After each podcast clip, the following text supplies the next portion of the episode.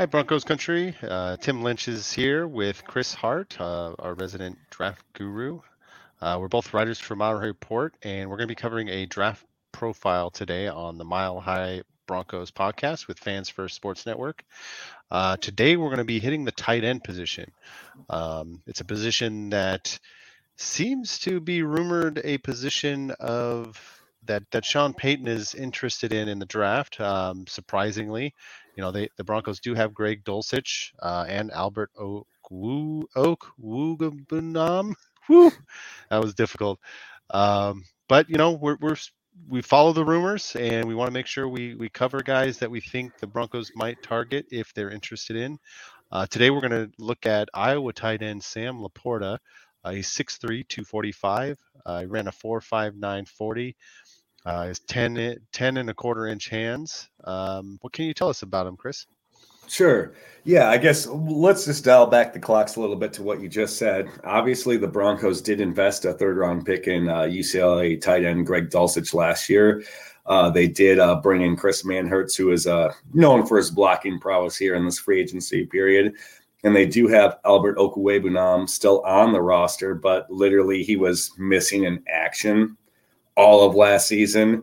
Who knows if he just got into someone's doghouse? I don't know what he did to piss anybody off, but you know, everyone was kind of excited when we drafted him out of Missouri several years ago, just because he is incredible size and athleticism, but did not do anything last year. So there's literally only three tight ends slated with NFL experience to be on the Broncos roster, and that's really not enough to get things going. And stay in the NFL.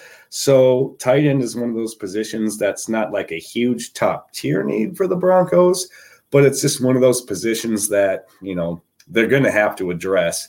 And I don't think it's going to be necessarily with one of their early picks, but it'd probably be a, a more of a day three one due to the depth of this tight end class, which is just actually incredible.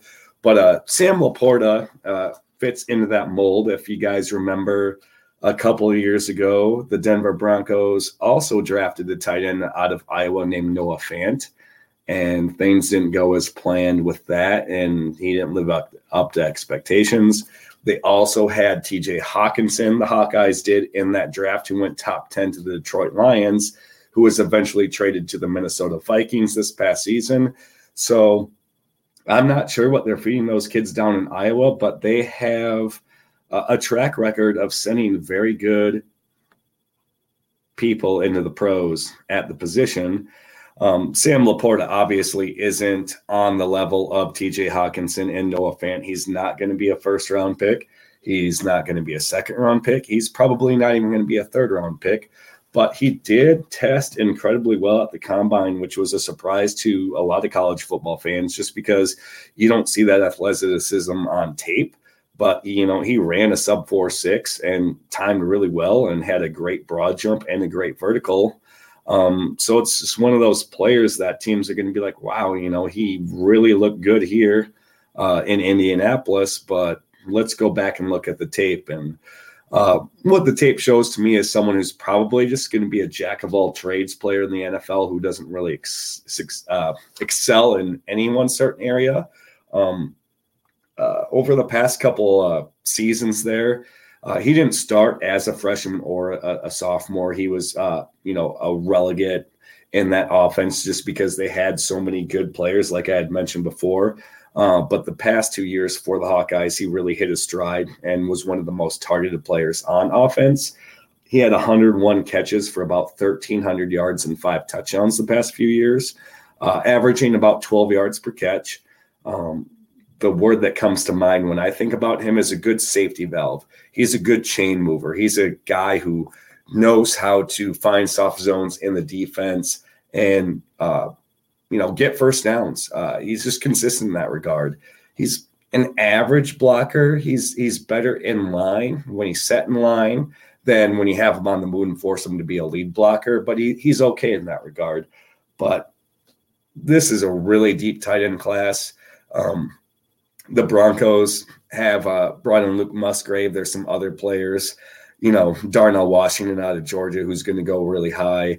Uh, the kid out of SDSU, his name evades me, is going to go really high. Uh, that Old Dominion kid, I think Zach Kuntz, tested, the best RAS of all time out of any tight end is is probably going to go higher than him. So when I'm looking at a guy like Sam LaPorta, I'm looking at value on day three. And I think that he's probably going to be a guy that the Broncos could get in the fifth round. And that's perfectly fine with me because I don't necessarily think that they need to address the position any higher than that. But just a solid football player that comes from a program known for putting solid tight end prospects in the NFL, uh, coach really well. Uh, so yeah, that, that's kind of a brief rundown on him as a player. Yeah, and when I was um, going through and kind of like reading what everybody talks about or writes about uh, Sam LaPorta, all the draft experts out there, a lot of them um, were were kind of saying he's a third round pick. But if in a deep class, if he falls to the fifth round, that tells me if the Broncos get him in the fifth um, and he's a third round talent, that's huge. So, you know, you want to get players that could go higher um, in, in, other years, but because of the stacked position group, they fall. Um, so that's that's kind of where I landed on them with him when I was writing it up. Uh, what, what do you what do you have to say about that? Yeah, I mean, it just really depends. I mean, there, I think it's Pro Football Focus had him number three, like the third ranked tight end, even above Darnell Washington in the entire draft. I think they had him behind uh, Dalton Kincaid of Utah, who, you know, kind of reminds me of Noah Fant in a way, is just one of those chess piece mismatch guys that's probably going to go in the top 20, top 25, similar to Noah Fant. Uh, then, uh, uh, Michael Mayer at uh, uh, Notre Dame is probably one of those guys. Uh, I think he's been compared to Jason Witten, just someone that you expect to have a 10 year career in the NFL. So he's obviously going to go higher than Sam LaPorta. But then there's guys like Darnell Washington out of Georgia, Luke Musgrave out of Oregon State. Uh, Tucker Kraft was the SDSU South Dakota State guy that I was uh, alluding to earlier. And even uh, Luke Schoonmaker, who the Broncos did recently bring in for a top 30 visit out of Michigan. Uh, and my opinion would be in a class in a tier above Sam LaPorta. But there are a lot of guys just knowing uh, Iowa's, the Hawkeyes pedigree um, with those guys being coached well and making an impact or, you know, relatively being solid players in the NFL. Uh, Sam LaPorta definitely has the ability to be a top 100 pick in this draft, but you know, rattling off, you know, the Kincaids, the Mayers, the Musgraves, the Krafts, the Schoonmakers. You, you, could even say the Zach Kuntz out of Old, uh, Old Dominion, like I mentioned earlier, whose RAS was just 10 out of 10, like unheard of. Mm-hmm. Uh, you know, that's already six, seven guys that are probably projected to go ahead of him. Do we think that six to seven of those guys will go before the Broncos pick in the third round? Probably four or five.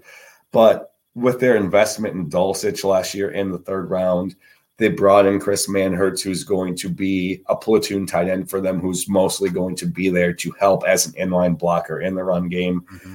Um, it's just one of those positions where I, if they were to get one of those higher tier guys, okay, uh, you know, Sean Payton kind of has a little bit of a track record of drafting tight ends and trying to get the most out of them, or bringing in a guy like Jimmy Graham as a veteran and making that offense run. But I think Sam LaPorta, when you look at him, is more of a day three value pick that the Broncos could address that position with and would be a smart option, in my opinion.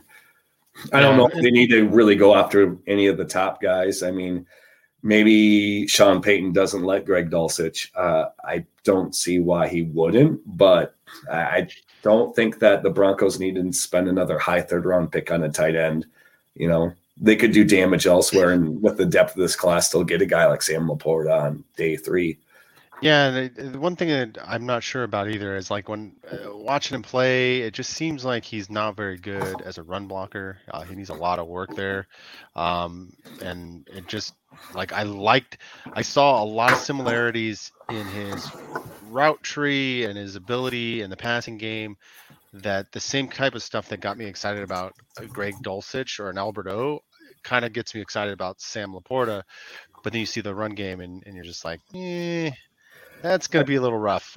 yeah, yeah, and and that's the thing with tight ends in the NFL, you know. And I mean, I love Noah Fant. Like when you guys remember all those years ago, like Noah Fant at Mile High Report was the first draft prospect profile I did in 2019 for that year because I thought like, wow, like this kid could play.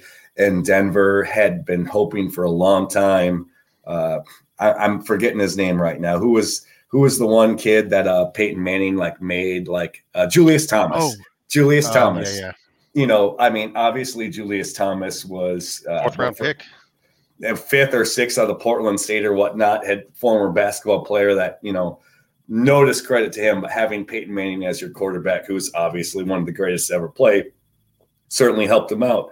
And in the NFL now, you need supreme athletes at the tight end position to be mismatches.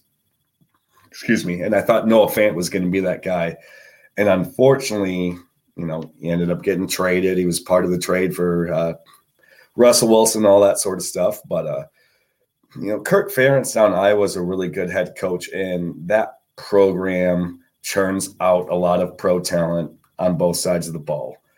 And Sam LaPorta, like you said, I mean, he if he's in line, like it's expected that it's going to be a running play and he's going to block, he's pretty all right. But if he's on the move or whatnot, and it's a motion type play to where he has to go out of his way to get to that next level and take somebody down like a linebacker, he just kind of looks lost and doesn't really latch on and get there. So, yeah, you're uh, you got to be able to block if you want to play tight end in this league. And the bread and butter for him is he's so good at finding soft spots in zone, but the quarterback play at Iowa the past couple of years was so atrocious. I'm not going to really hold his lack of touchdown production against him or anything like that. But I just don't see where PFF's coming at that he's like a top three player in this class. I think he's more in that, you know, fourth, fifth round range as a player that can come in and get some snaps um, and just be all right. But we'll see. Not a bad option, but just not someone that I would spend a, a top pick on. Yeah, I hear you. All right, well, that'll that'll wrap things up for us here today. Um, you know, we've we've been very offensive heavy this week, so I think uh, we're going to be closing out on the defensive side of the ball on Friday. So stay tuned for that. Have a great day and go Broncos.